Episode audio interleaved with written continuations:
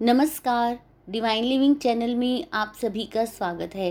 आज हम Charlie Chaplin की बातें और उनके जीवन के प्रति नज़रिए से जीवन जीने का तरीका समझेंगे। जब कभी चार्ली चैपलिन का ज़िक्र करते हैं तो हमारे चेहरे पर एक मुस्कान आ जाती है।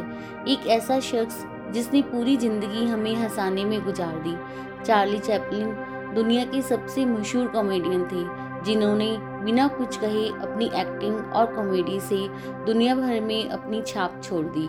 चार्ली को 1972 में ऑस्कर अवार्ड मिला था। वहाँ मौजूद जनता ने उन्हें 12 मिनट तक खड़े होकर तालियाँ बजाई थी। ये ऑस्कर के इतिहास में सबसे बड़ा स्टैंडिंग ओवेशन माना जाता है। बहुत कम लोग जानते हैं ये महान शख्स अपनी असल ज़िंदगी में तमाम दुख और परेशानी झेलने के बावजूद लोगों को हंसाता रहा। आइए जानते हैं ज़िंदगी जीने के प्रति उनके प्रसिद्ध कथनों और विचारों को। हँसी के बिना बिताया हुआ दिन, बर्बाद किया हुआ दिन है। मेरा दर्द किसी के लिए हंसने की वजह हो सकता है, पर मेरी हँसी कभी भी किसी के दर्द की वजह नहीं होनी चाहिए।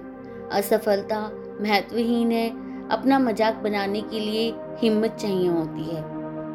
हास्य टॉनिक है, राहत है, दर्द रोकने वाला है। ज़िंदगी बढ़िया हो सकती है अगर लोग आपको अकेला छोड़ दें, मैं हमेशा बारिश में टहलना पसंद करता हूँ, ताकि कोई मुझे रोते हुए ना देख सके। इस मक्कार दुनिया में कुछ भी स्थायी नहीं है, यहाँ तक कि हमारी परेशानियाँ भी नहीं। शीशा मेरा सबसे अच्छा मित्र है, क्योंकि जब मैं रोता हूँ तो वह कभी नहीं हंसता।